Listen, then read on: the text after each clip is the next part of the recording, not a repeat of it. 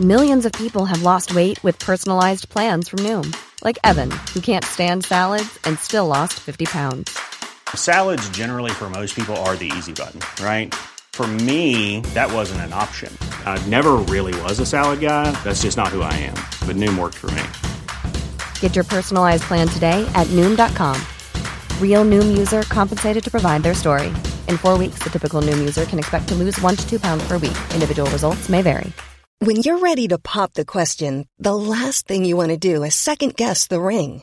At Bluenile.com, you can design a one of a kind ring with the ease and convenience of shopping online. Choose your diamond and setting. When you find the one, you'll get it delivered right to your door. Go to Bluenile.com and use promo code LISTEN to get $50 off your purchase of $500 or more. That's code LISTEN at Bluenile.com for $50 off your purchase.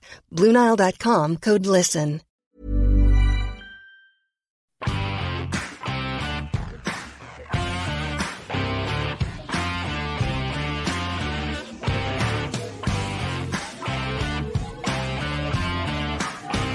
All right, welcome along to the Huddle Breakdown Season 2. They have let us come back for another season. Amazing stuff. If you're new to the show, this is the podcast that looks at everything about Celtic, but with a focus on the performance, the XG, and everything is going to be backed up by the numbers. The brains of the podcast are with me as always. That is Alan Morrison, aka Celtic by Numbers. Alan, how are you getting on? Yeah, good. Thanks. Welcome back. And Jiko James as well, aka Jiko James. Hey guys, James, how are you? I'm all right. Good to see you. So we've got a lot to get to on the show today. It's been a busy couple of weeks, a busy couple of days in the transfer market as well. Carl Starfelt seems to be about to sign for Celtic. He's undergoing a medical. That's according to all reports today. We're going to be talking about the rebuild so far, other potential signings on the way. We have had two preseason season games so far, another one tonight. So we're going to sort of look at the general themes from those couple of games and what Big Ange is implementing so far in those games. I know they are preseason games, so there is a a bit of an asterisk beside them, but we're going to talk, talk about the sort of the themes on the pitch.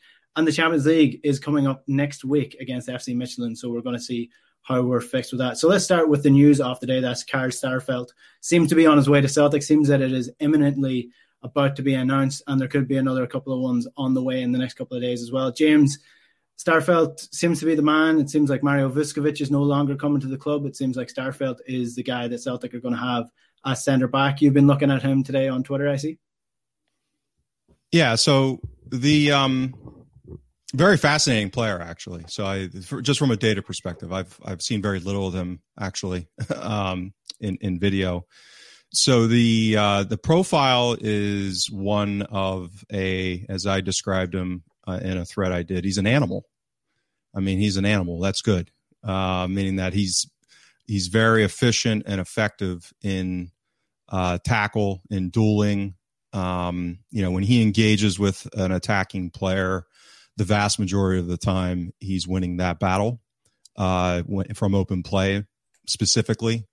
Um, his effectiveness in the air is is in a defensive perspective is is not as um, dominant. He's probably a little bit um, towards mediocre or maybe even a smidge below that uh, in in from an aerial perspective.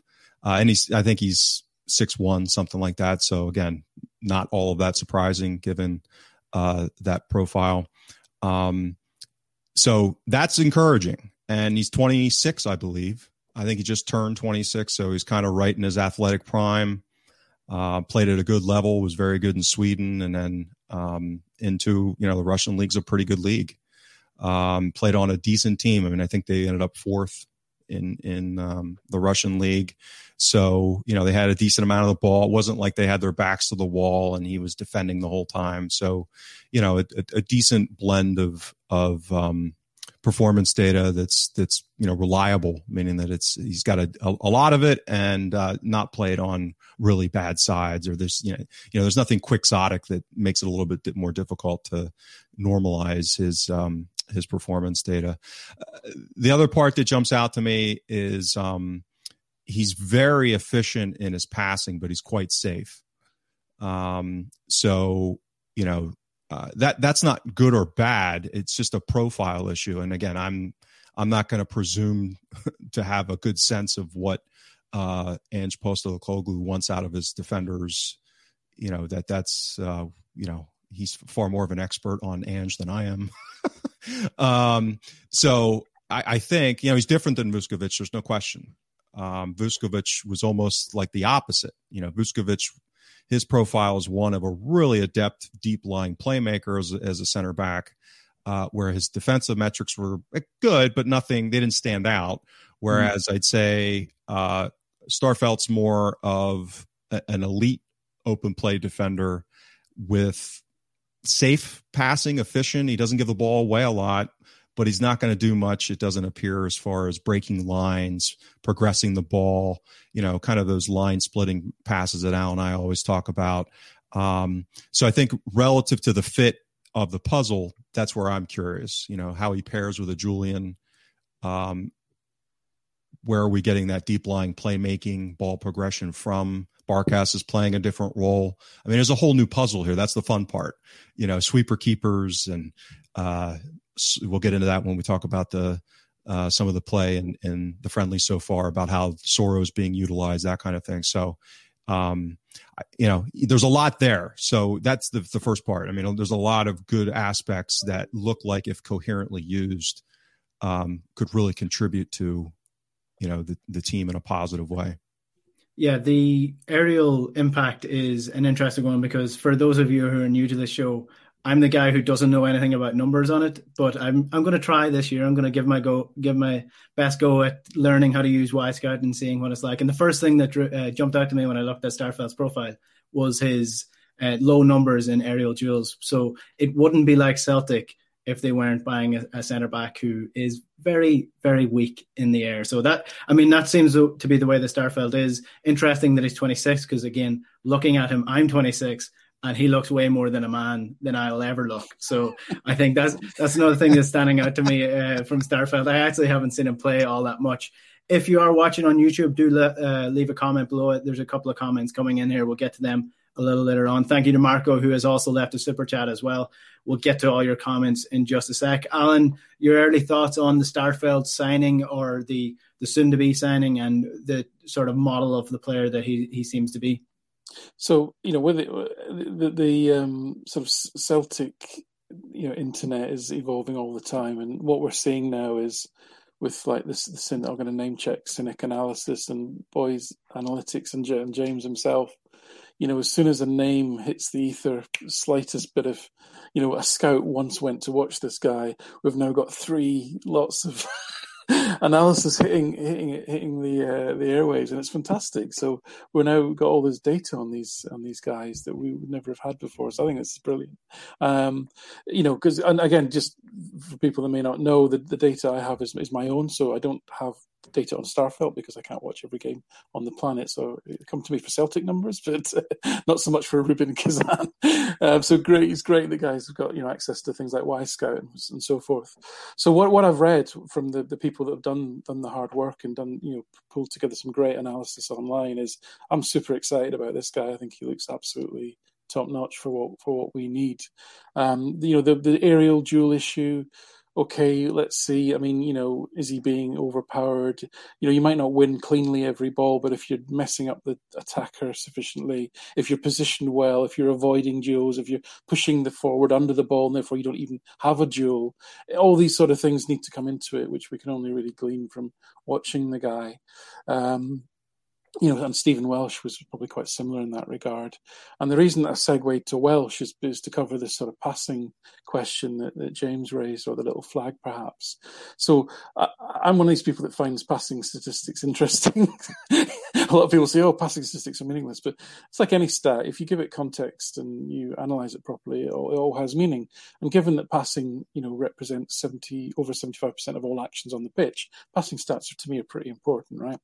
So I, I'm going to give you an example. So, um, you know, which is which centre back has the highest pass completion percentage of any recent? And to say recent, I'm going back say six, seven seasons. The highest percentage completion pass rate of any centre back in the last seven years. Guess guess who that would be? Go ahead and and uh, you do it from from Celtic only, is it? Yeah, from Celtic. I'm going to go with Virgil van Dijk conservatively. Okay, but I don't think it is. James? Yeah, it's. I'm going to say uh, pr- probably Duffy. Okay, so yeah, both wrong. Listen, it's it's Boyata, right? Boyata, now, yeah. now, the, now the reason it's Boyata, Boyata completed ninety six percent of his passes. You could, could you could conclude from that that Boyata's a great passer of the ball.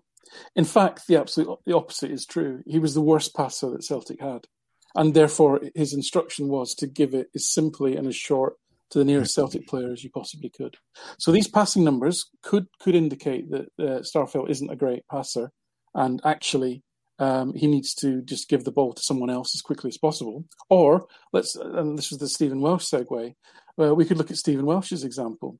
Now, if you look at, I, I don't know how Wyscout defines. I, need, I meant to look it up. I didn't have time. How Wyscout defines a progressive pass, um, and I don't know where Welsh sits on progressive pass stats uh, in terms of the benchmark.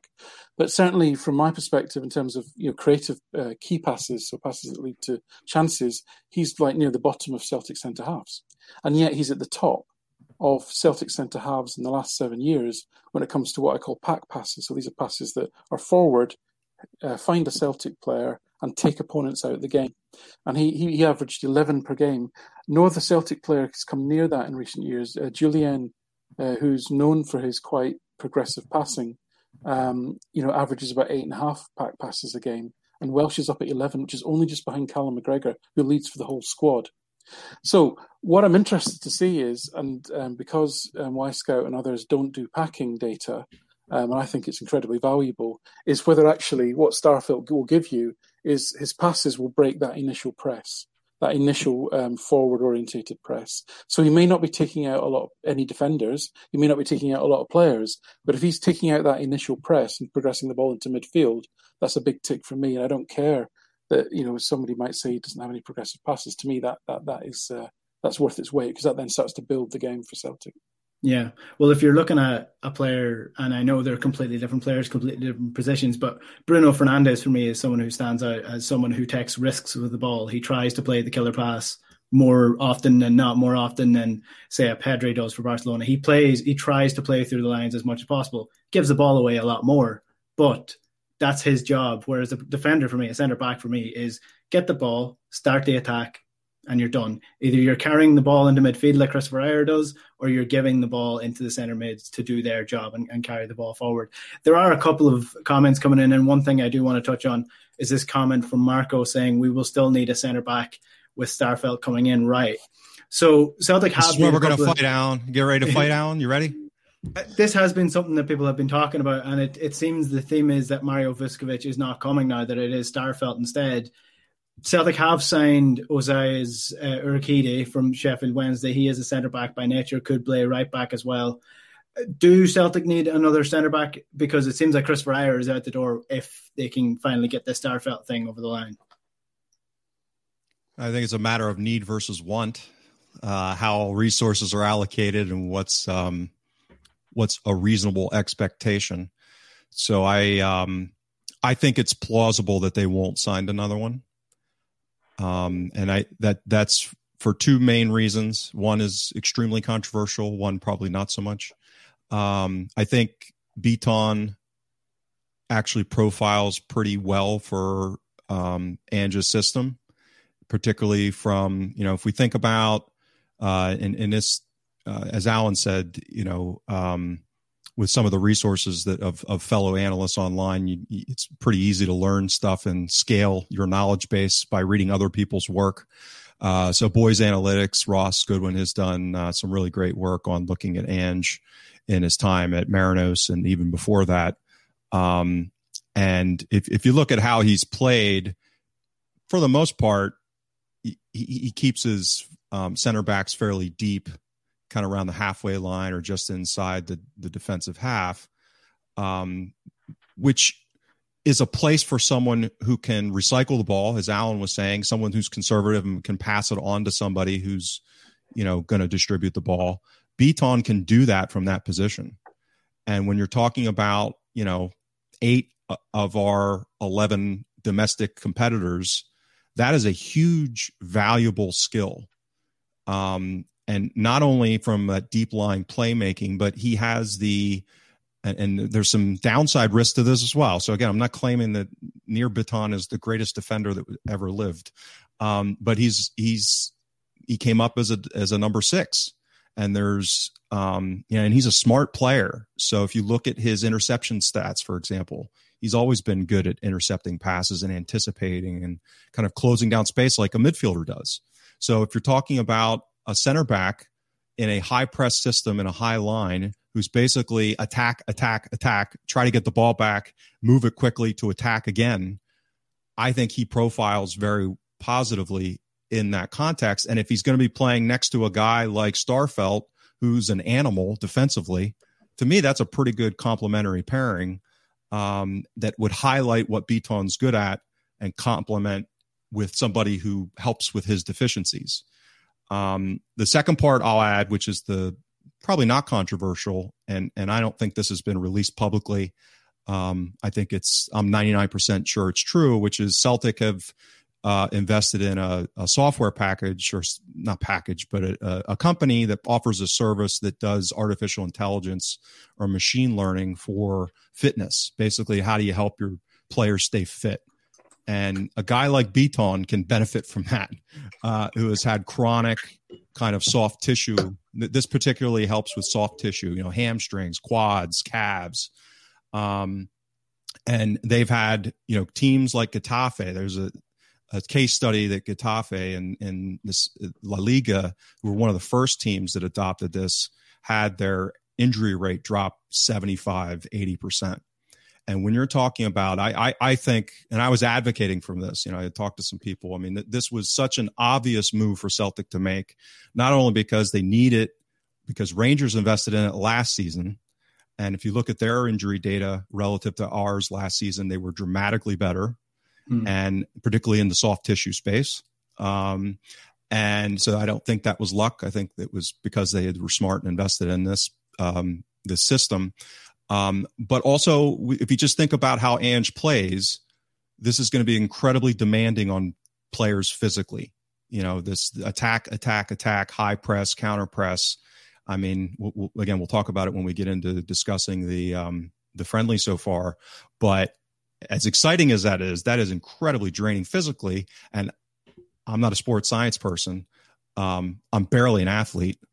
uh, but, you know, to me, that would raise risks of soft tissue injuries.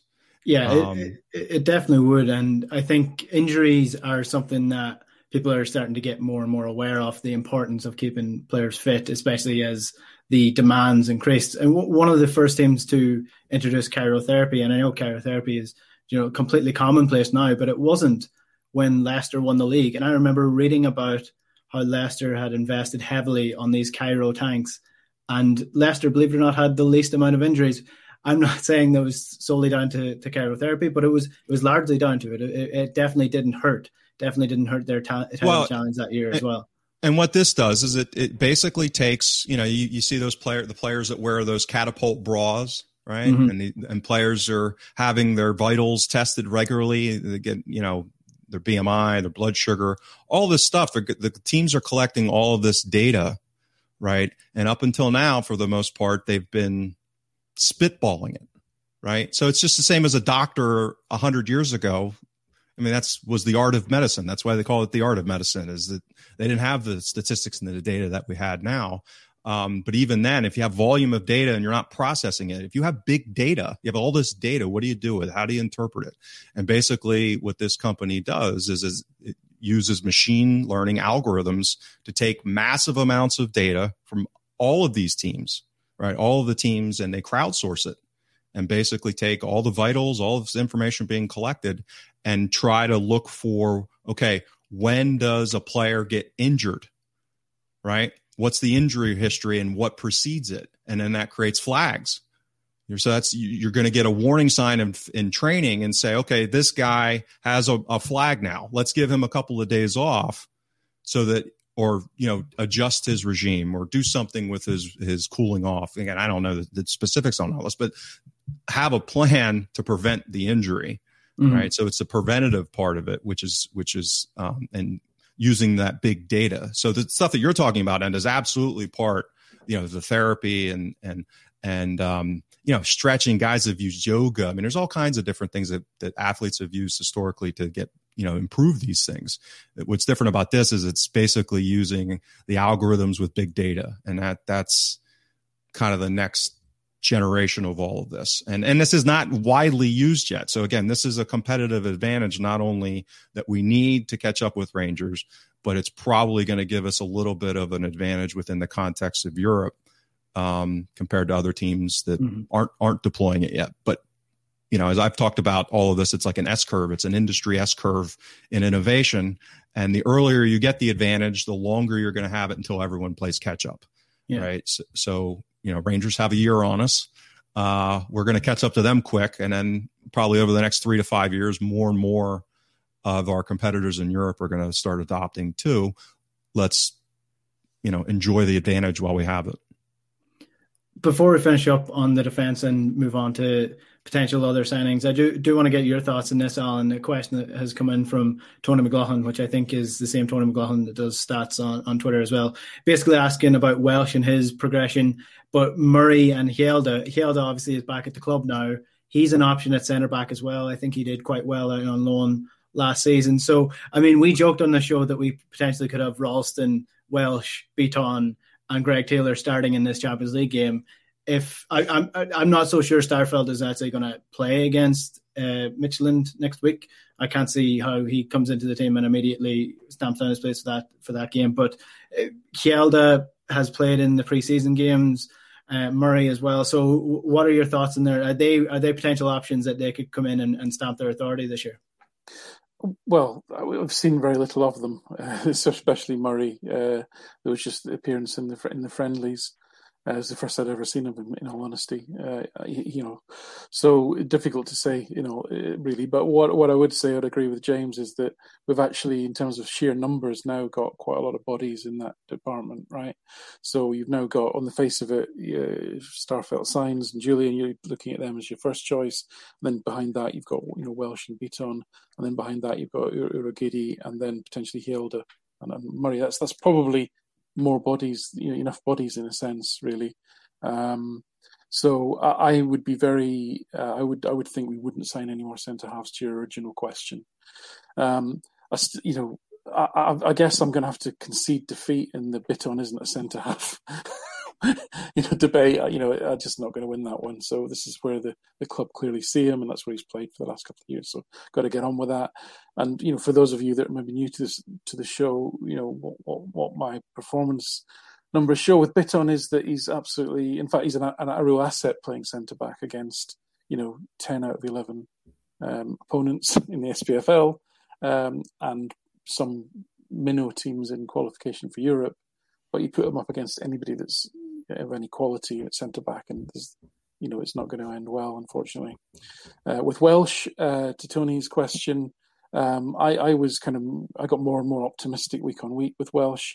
If you look at his pure defending numbers, um, he plots probably not not so well compared to the likes of um, Ajer and Jullien and obviously Van Dijk and Benkovic and people like that who who posted really excellent defensive dual numbers and in number of interceptions, and that's really mainly down to uh, his aerial, his, his, his, general lack of kind of ability aerially, or uh, and I think we've seen with Welsh is, is, is more of a physical thing. He's just not a very tall man.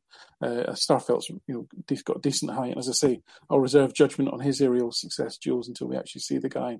But what Welsh developed and more and, and actually developed very noticeably is what I've touched on before, which is his ability to progress the ball uh, to such an extent that, as I say, his passing numbers from a, a packing perspective, again, packing is important because it, it's about it's not just about covering yards with the ball. It actually means you're taking opponents out the game, which means you know they're now behind the ball and not defending their goal. It's really important. Um, he, his packing numbers are second only to McGregor, and that, that that came from that came from very humble beginnings when he was first in the team, and then developed as he went he went through. So on that basis, um, and also the fact that he's a relatively mobile for uh, defender, um, Welsh, he's not particularly devastatingly quick, but he's mobile enough. Um, suggests to me that in a Postecoglou setup, you know, he would he would do okay. Sure, there would be reservations. Hjelde, we you know, is 17. I, you know, I'm not I can't, I can't, uh, you know, I'm going to sort of overanalyze the kid at 17 years old. So I'm concerned because I think literally on Tuesday or Wednesday, whatever it is, whenever we play Midtjylland, is going to be Welsh and Bitton. So that concerns the hell out of me. Um, but in terms of, you know, Starfelt, Jullien, really good. Depth below that, promising, but is that enough for Celtic? Do we need at least one more body that could be relied upon? Uh, would be my question. Mm-hmm. This is a huddle breakdown. We are the podcast that looks at the performance and analytics of, of Celtic. If you're watching the show or listening to the show for the first time, you can subscribe to our channel on Spotify. You can get us on iTunes as well, or you can follow us on Twitter. I do want to get to this comment coming in from Robert, and that's a question about the two right backs from Rennes. So we'll move on to the the links that Celtic are being, uh, the players that Celtic are being linked with at the minute, because there are a couple. There is rumours that Liel Abada, uh, Abada is going to sign from uh, Maccabi Taba uh, at the end of the day, if not tomorrow. And then there's Brandon Soppy, a right back from Rennes, who's in his last year of contract with the French club as well. A four million transfer that's been rumored. That seems to be more likely likely than the other uh, rumor coming in about the other Rennes right back. I think that might be an agent uh, trying to work his magic with that transfer. Uh, James, I know you've been looking at Brandon Soppy and and Abada as well. So, w- what type of players are there? Are they and are they good enough for Celtic? Well, again, all I can do is uh, give you my view based off of the profile that I built. So I, I you know, t- take it with a grain of salt. Uh, but I think there's definitely, as far as the fullbacks go, I'd say either seems to profile. Um, and Soppy's 19. Um, he, he's played limited, but he stayed at Rennes. Um, you know, with the limited amount of data that he had in the games that he played, uh, you know, he, he, profiles fine. You know, he, he's probably a little bit more developed on the um, ball playing side, um, which again is an inverted fullback. If that's the way that looks like we're going to be playing, um, that seems to fit. You know, he's, he's a uh, you know, a decent size fullback. You know, he's not a he's not Frim, Frimpong size basically or a Taylor size. He's yeah, more, I think he's he's five foot eleven. I think. Yeah, yeah. So he's more of a you know, as I say, more of a European size, more more of a European profile in that in that regard. Um, so there, I think there's you know a, a lot to like there. Uh, but he's 19. I mean, that's that's young.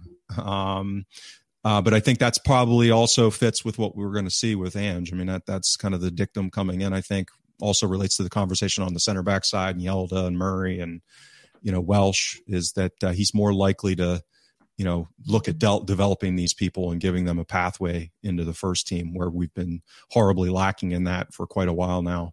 Um, so Soppy and and Boey, I think I joked Baba Booey uh, last night, uh, which is a Howard Stern reference from the United States uh, in radio. But um, yeah, Boey's the other guy. He actually he's played a lot. He's 20. He played at uh, Dion. again, I always joke how horrible my linguistics are. Dion is that yeah, uh, Dion. Uh, well over 2,000 minutes last year, so pretty good um, sample. But they were a terrible team. Um, which I actually found interesting in his data profile is that he put up a decent amount of of creative passing for a team that that was that was that bad, um, and particularly his crossing stats were really good. Um, so I, I suspect he's really good at crossing. That doesn't make as much sense profile wise relative to what we've seen so far from uh, from an end. So I tend to agree with you, and uh, my guess is that Soppy's still probably the main target um, if if there's a logical coherence um, based off of my my assumptions here, which I might be wrong. Again, who knows? I, I don't know.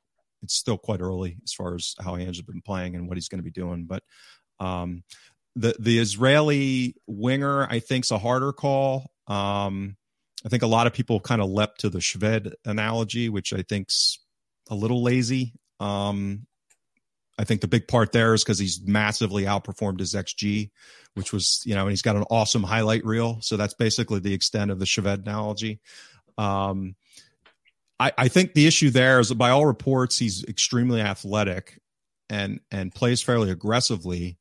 Um, I don't see that translating in his data. I mean, I don't see things like, particularly for the position he's playing, I don't see it in dribbles. I don't see it in um, progressive runs, acceleration metrics. Um, you know, so he's not terribly creative. His crossing isn't You know what I mean? So there's a lot of lot of his data is kind of just okay or even below average for the the sample profile that I put together for his peer group, which is basically you know players in senior competitions that are kind of 20 and younger. Uh, mm-hmm. Uh, so I wasn't I wasn't comparing him to you know uh, Liverpool and Chelsea wingers. It was um, or, only you know I was it was a large sample. Imagine the softest sheets you've ever felt. Now imagine them getting even softer over time. That's what you'll feel with Boll and Branch's organic cotton sheets. In a recent customer survey, 96% replied that Boll and Branch sheets get softer with every wash. Start getting your best night's sleep in these sheets that get softer and softer for years to come. Try their sheets with a 30-night guarantee. Plus, get 15% off your first order at bollandbranch.com. Code BUTTERY. Exclusions apply. See site for details. Hiring for your small business? If you're not looking for professionals on LinkedIn, you're looking in the wrong place. That's like looking for your car keys in a fish tank. LinkedIn helps you hire professionals you can't find anywhere else, even those who aren't actively searching for a new job but might be open to the perfect role. In a given month, over 70% of LinkedIn users don't even visit other leading job sites. So start looking in the right place. With LinkedIn, you can hire professionals like a professional. Post your free job on linkedin.com slash people today. Planning for your next trip? Elevate your travel style with Quince. Quince has all the jet-setting essentials you'll want for your next getaway, like European linen, premium luggage options, buttery soft Italian leather bags, and so much more. And is all priced at 50 to 80% less than similar brands. Plus, Quince only works with factories that use safe and ethical manufacturing practices. Pack your bags with high-quality essentials you'll be wearing for vacations to come with Quince. Go to quince.com/pack for free shipping and 365-day returns. Hey there, it's Michelle Norris. I'm host of a podcast called Your Mama's Kitchen. When I travel, I'm usually looking for a way to find a taste of home when I'm not at home. And one of the things I love to do when I am at home is entertain. And Airbnb allows me to do that. When I was in California recently, I rented a house that had a great kitchen. And when we were sitting around the table, we were all thinking, we're in someone else's house. Someone could be in all of our homes as well. If you have a home, but you're not always at home, you have an Airbnb. Your home might be worth more than you think. Find out how much at airbnb.com/slash host. And and uh, of of like players, and he just doesn't stand out really in any way other than his goal scoring record. Um, and that I think that's the anxiety, which is maybe he does have an outlier skill in shooting. Um, it's possible. And or or maybe he can get coached. He's so young. I think he's 19 maybe this aggression and uh, physical talent and speed that he has can be channeled productively to get more output you know press more. I mean he's like you know things like his interception stats aren't there even for a winger as well. So it, there's just not a lot of output in in event data that suggests that he's translating his athleticism to to uh, to production, like I said, other than goal scoring. Okay. And so that can be developed. Maybe it's that. Maybe that's what Celtics see is the, a path to coaching that and putting him in a system that's going to highlight it. And that's certainly plausible. Um, it's just from the profile I built, I don't see evidence of it yet. It sounds a bit like the Henrikh Mkhitaryan transfer to Manchester United when he signed for United, he had some insane stats when came to the Bundesliga the season before. Like I'm, ta- I'm talking 25 odd assists along with 26 goals in his in his season. And then he came, and I'm not saying Mkhitaryan's a bad player. I'm just saying he wasn't that player. So this guy could be the greatest player to come out of the Israeli league in the last 10, 15 years, or he could be a pretty decent player who, you know, maybe is not as good as his his uh, I, am going to say stats, but I, what I mean is the frontline stats as goals, assists, etc. He might not be as good as they suggest. So I'm going to hold fire until I actually see the guy if he does arrive I, at Celtic. Absolutely, and I, to to me, it's um, there. I, I can see a, a, a, plausible scenario for the path of development for him because again, the, I would think he's going to play behind Forrest, mm. right? I'd be surprised if he's going to just come in and displace Forrest, or if that's the plan. Um, so, you know, if it, the scenario that I laid out that they have identified someone who's got raw ability that they can coach, and that kind of fits with Urhoghide too, by the way, and Shaw, right? So we, have got a if you know one of the things from an analytics perspective it's all about is pattern recognition, right? So it's deducing patterns and learning things from from um, patterns whether it be in data or behavior. And so we've got a pattern forming here which is fairly raw 19 20 year old players that have the athletic components that appear to be um, fertile but maybe a little bit deficient on the skill side. Hmm. and and um, that's right for development. And we've got a manager who's got a track record of development uh, so that makes sense. Well, that's the thing. I mean, if it was under Neil Lennon, I'd be worried because are these players going to be coached? But under Ange, it seems like they actually are. Let's move on to the preseason games because Celtic have had two preseason games already. So we've played against Charlton Athletic and we've played against Sheffield Wednesday and we're playing against uh, Bristol City tonight at half seven. I think that game is. Um, two wins from two so far and you know there are there are patterns starting to emerge in the um, in the two games that we've actually played. Um, again, preseason games can't judge too much on it. I, do I believe that Celtic are going to be playing the same way in November as they're playing now? No, I don't. But there are obvious progressions in which Ange seems to look to improve the team. And Alan, what are your early thoughts of what you've been seeing? Yeah, I, so just one second before we get into that, I just want to give give you a, a, little theory. It's not based on any inside information or what have you about um, the Israeli winger. Was it Labada? Abada. Abada. Abada. Sorry. I, I, I wonder actually if we're buying him as a striker, and the reason I say that is is um, and I would I would ask, ask James how does he profile as a striker? Would that in that benchmark what would his stats look like? Because he has played as a striker. His main his main attribute yeah. is goal scoring. If you think that we've got Forrest and I think Forrest is going to be an absolute hit uh, as far as uh, Postecoglou is concerned in terms of how he wants his wingers to play. Uh, and then Dembele looks like he's going to get a chance. And and if you think of the fact that we've actually if, if you assume that Edouard will be off it looks like Griffiths is not long for this world um, and obviously, uh, we, have got Ajeti. We've literally got one striker. So I, am thinking, you know, what is the most logical answer to why are we signing this kid? And to me, it's it's to play him as a striker. So I'll just leave you with that thought. But again, it's just based on nothing more than, you know, the old Sherlock Holmes maxim: if, if you don't know the answer, what's the most obvious kind of uh, conclusion that you come to?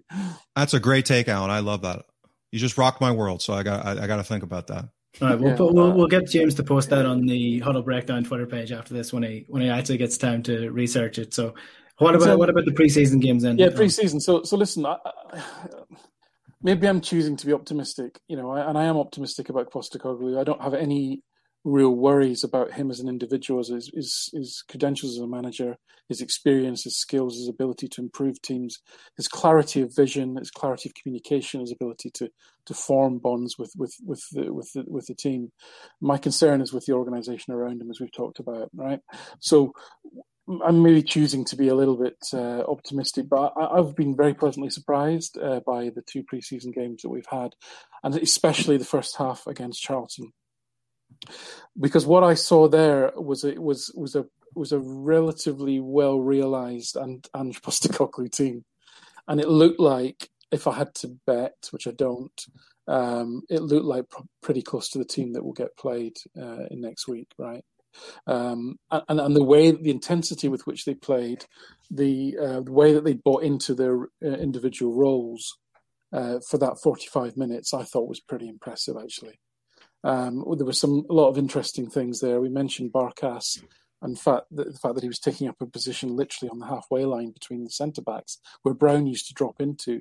And essentially, what that means is you've now released a midfielder, which is, I mean, it doesn't sound much, but actually, that makes a, huge. That's one tiny little change makes a significant difference at your ability to control the game. And, and Postecoglou's teams are all about controlling controlling the game.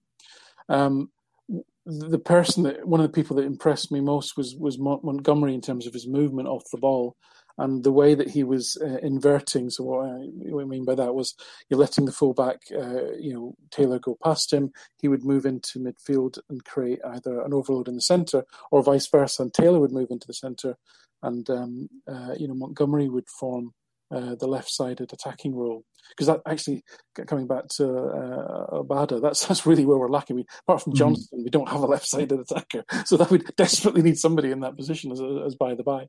So that, that that piece of it impressed me uh, a, a, lot, really.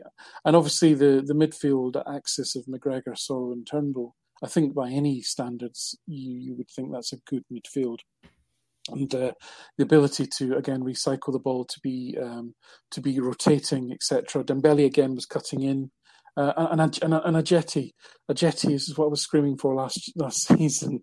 Who was was given a role which wasn't to go out wide, wasn't to come too deep. It was to stay within the the the, the width of the eighteen yard box and to get into the penalty area.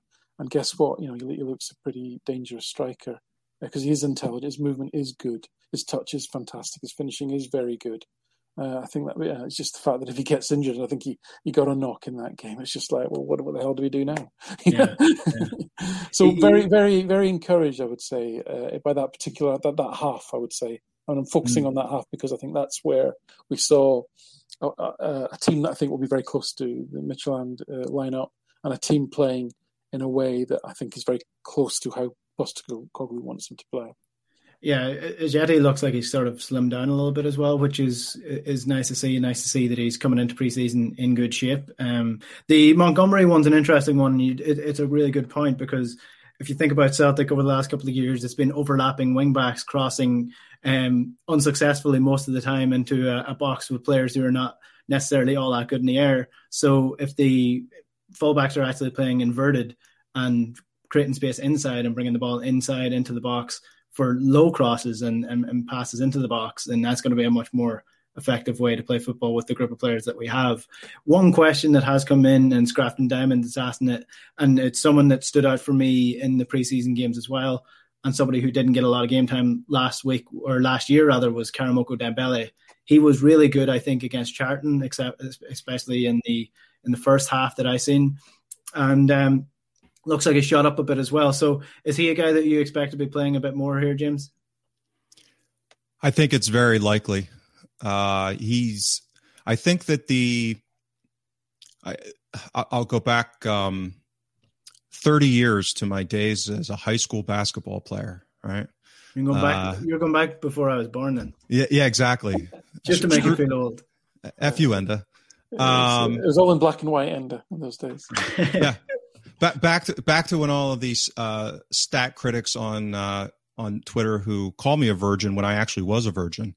Um, so uh, it, it, takes me watching Ange's system takes me back to that because we ran what they call in basketball motion offense, right? So basically, you, you, you pass the ball a lot, and it's all about cutting. It's cutting through the lane, dragging defenders out of position because at that time most teams were playing man to man at the high school level.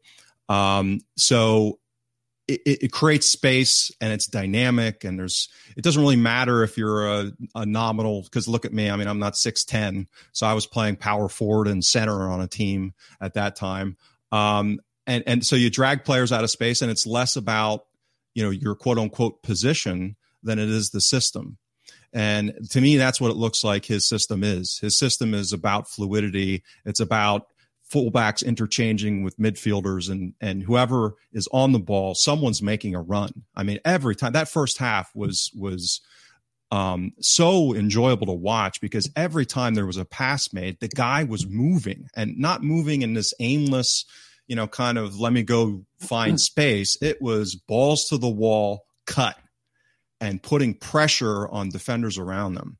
And I think that Dembele, who cares how tall he is, right? It's how quick you are, how mobile you are, and how smart you are. And um, that certainly would fit with kind of the dynamics of the Japanese league as well. Um, and if you looked at the Marinos teams that he had and how they played, I mean, some of the football was just amazing and the cutting and, you know, the crossing to players making orchestrated, coherent cuts and run. You know, they call it runs more so in football than cuts, but I mean, it's the same concept. It's the same principle. Um, and that that's where I get excited because you get guys like McGregor. He's, he's tailor made for that. Um, you, you, get somebody like Ntcham who could be an asset in hitting those cutters from deep.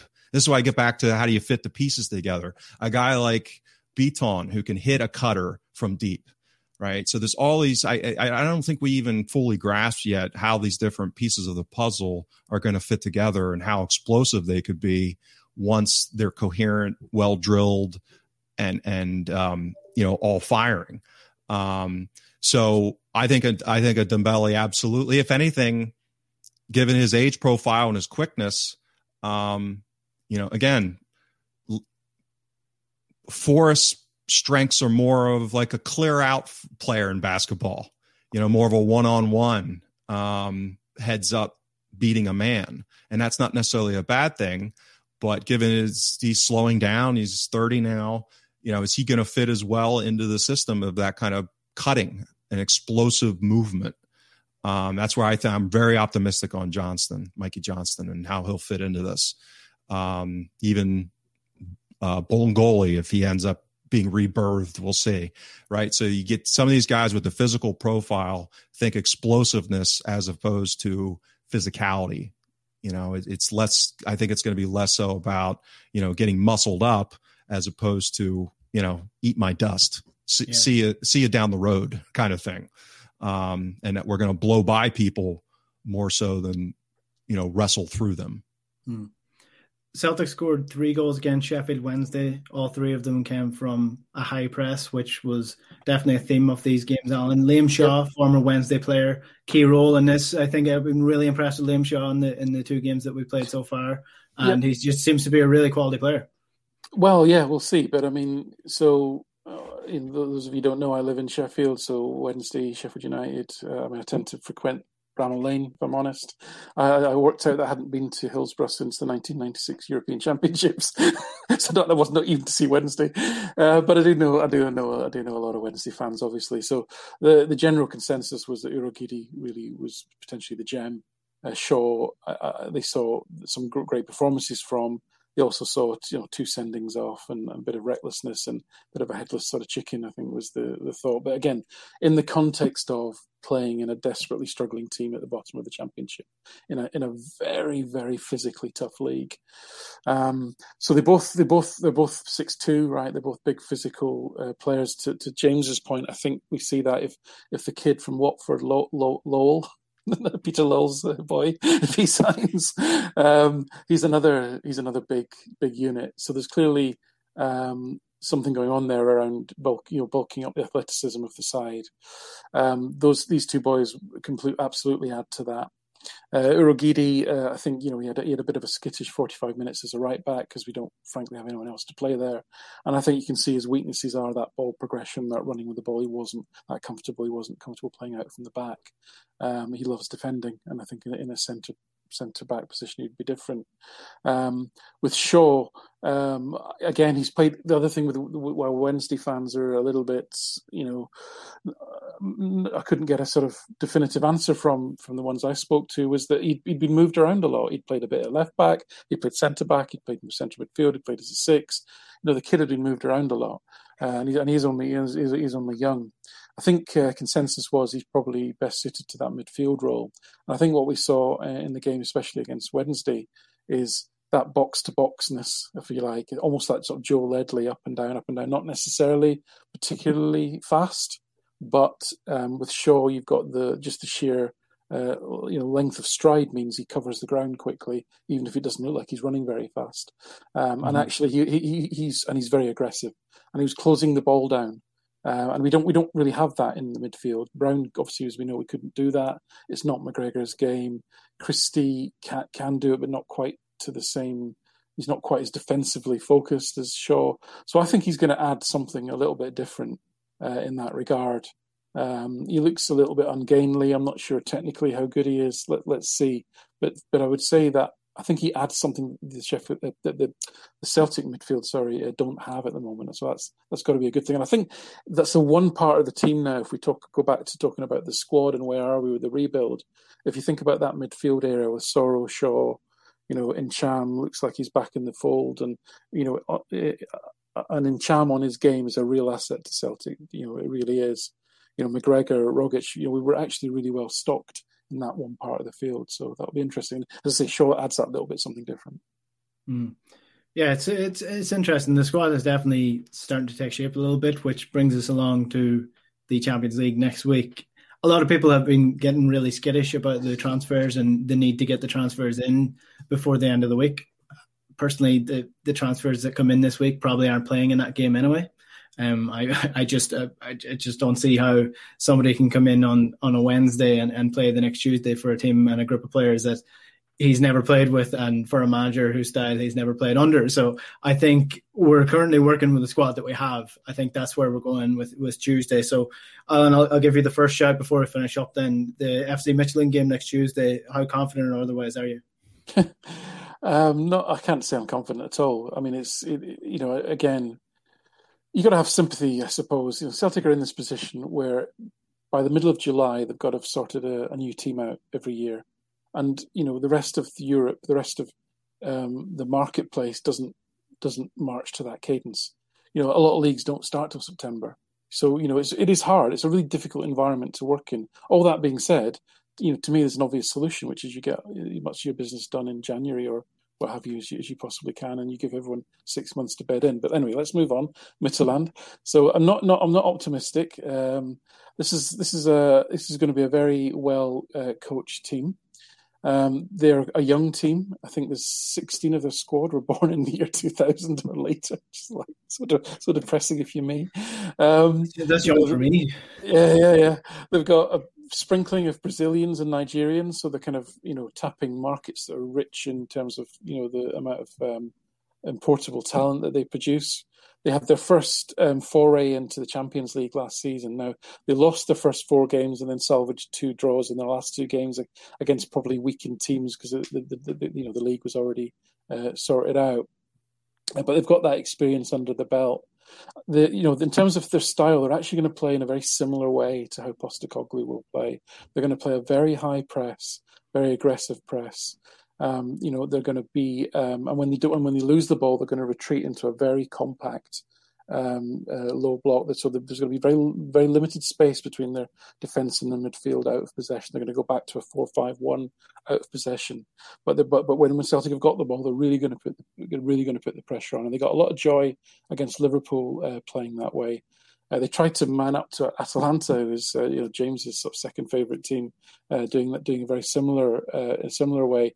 And actually, Atalanta got a lot of success against Midtjylland by bringing their fullbacks in, by rotating the fullbacks. The centre forward would drop deep, the centre midfielder would would go into centre forward position. They'd create little overloads in wide spaces, and they picked them apart pretty effectively. Atalanta, who are a really good side uh, against Midtjylland uh, when they played them that way. Um, again, you know, they they they restrict their opponents to very low passes per defensive action. I think it was around about the four mark, which is pretty low. Um, but they're also going to be very direct, right? They've got a, a striker, Kaba, who loves duels, right? He loves fighting for the ball. He can get involved in up to 30 duels a game. That's, a, that's an insane number for a, for a striker. So, that, so they're going to be they're, they're like crosses, averaging you know in the Danish league over 18 crosses a game. So they're going to be banging the ball forward to this guy.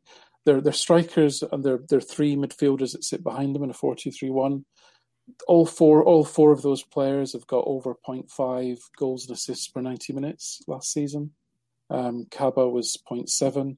So the, the, the goal, you know, the threat is a all, all the way across that front line from uh, the, the, Danish player Dreyer, Sisto, the winger, Evander, who's a, a Brazilian, uh, chipped in with a, a, lot of goals as well.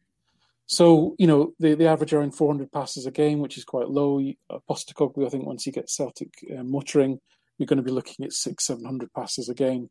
It just again, just it just speaks to the to the um, directness that they're they're going to they're going to bring. What what really concerns me is uh, from a coaching element is is for example when they played Liverpool in the Champions League. Now, admittedly, Liverpool um, played a bit of a second string even in the home game when it was still up for grabs, but they actually nullified Liverpool and, and they, they'd actually worked Liverpool out. They, they, they starved possession to the two fullbacks. Um, they gave them nowhere to go. They pressed them high. Liverpool created nothing until they brought on Mané Salah and Firmino, and then they won the game uh, in the second half, and then with a very late goal.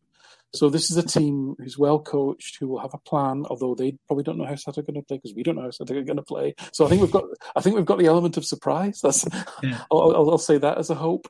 But I think um, this is going to be a very well drilled team, um, and they're a team that is going to be, you know, some of the concerns that we've got about defensively, about defending high balls, about you know defend, you know, concerns about winning duels. Bitton Welsh, I'm thinking of here is, is going to be is going to be an issue for us. So, uh, and then if we're playing fullbacks like Ralston and Montgomery, and they're going to uh, deploy a high press, and, and Ralston's not the quickest on his feet, you know, we're not going to get the ball out, we're going to get trapped. So these are the dangers that I see really. But at the end of the day, this is a Danish team. You know, the, they lost their Champions League games because ultimately didn't have they had they had the other teams had better players than them. I would expect Celtic players to be better, but I'd expect this team to be better organised and to have a plan. Mm. I presume this is your one of your favorite teams here, James, and an American owner who in, in implemented the Moneyball system and turned things around. So, how dare you? Um, so stereotype me like that. They, uh, yeah, so that they've got the same owner as uh, Brentford, and to put this into perspective, I think their wage budget is about twenty five percent of Celtics. So they're doing all this on 25% of um, Celtics money. So uh, they've been building this club uh, since the acquisition. I think it was back maybe five, six years ago. And they've been building, meaning that it's been improving. You know, this is not the team that Rangers beat in qualifying a couple of years ago.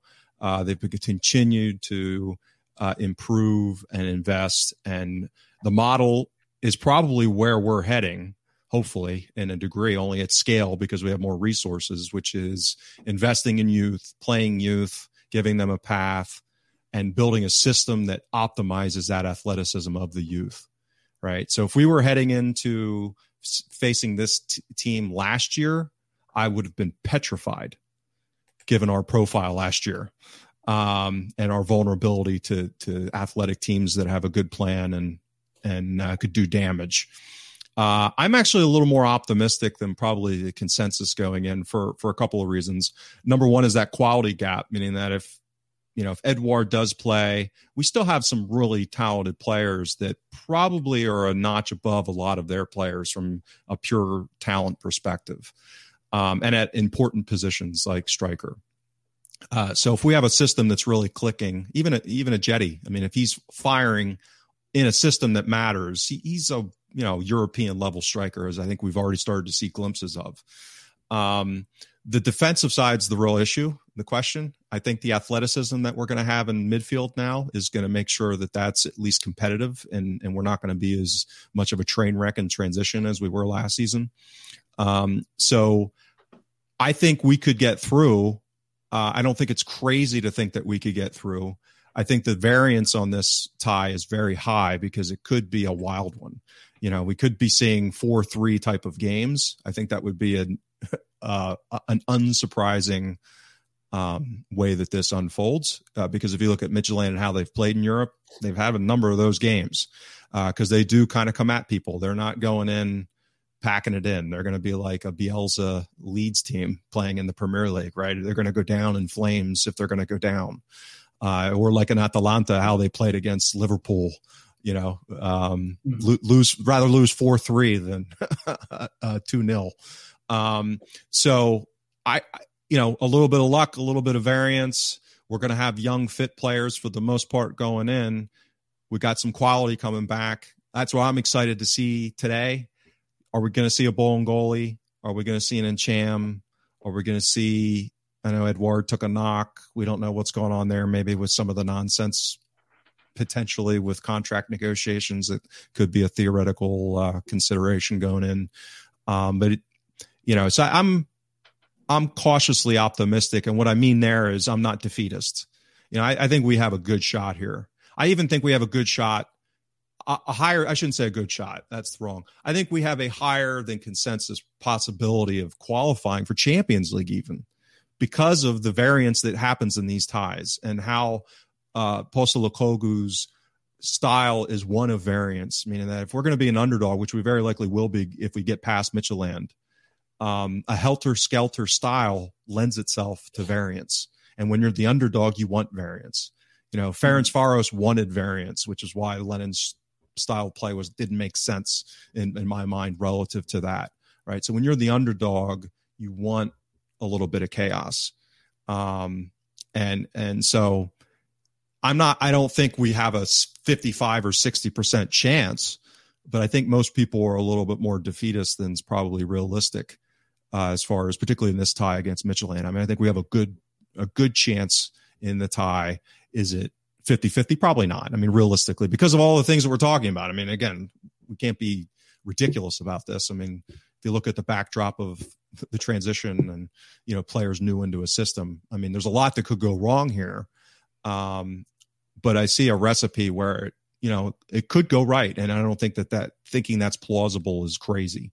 Yeah, yeah. Well, let's hope so. Let's let's hope so that we can actually create something. One one thing I'm optimistic about is the fact that you know they've got a new manager as well. So there's no there's no guarantee that they'll be completely um, ready to play his style of play or completely adjusted to what he wants. So I mean that that is something that does give me optimism going into it. I will be speaking to a Danish journalist ahead of that as well on the show. So I'll post that in the podcast uh, network, the Huddle Breakdown as well. This has been the first Huddle Breakdown of the season. Alan James, it's been been great to be back. We hopefully will have some better football, some more successful football to talk about this year. If you've been watching the show on YouTube, thanks very much for dropping your comments below. You can subscribe to the channel and get notified every time we go live as well. That'll be pretty much every Wednesday for the next couple of weeks at least.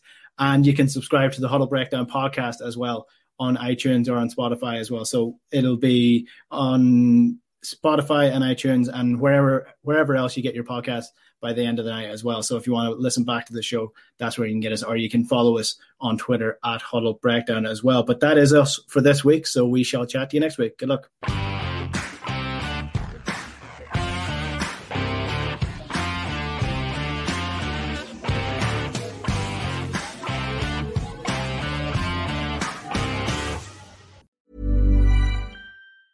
Planning for your next trip? Elevate your travel style with Quince. Quince has all the jet setting essentials you'll want for your next getaway, like European linen, premium luggage options, buttery soft Italian leather bags, and so much more. And it's all priced at 50 to 80% less than similar brands. Plus, Quince only works with factories that use safe and ethical manufacturing practices. Pack your bags with high-quality essentials you'll be wearing for vacations to come with Quince. Go to quince.com slash trip for free shipping and 365-day returns. Mom deserves the best, and there's no better place to shop for Mother's Day than Whole Foods Market. They're your destination for unbeatable savings, from premium gifts to show-stopping flowers and irresistible desserts. Start by saving 33% with Prime on all body care and candles. Then get a 15-stem bunch of tulips for just $9.99 each with Prime. Round out Mom's menu with festive rosé, irresistible berry chantilly cake, and more special treats. Come celebrate Mother's Day at Whole Foods Market.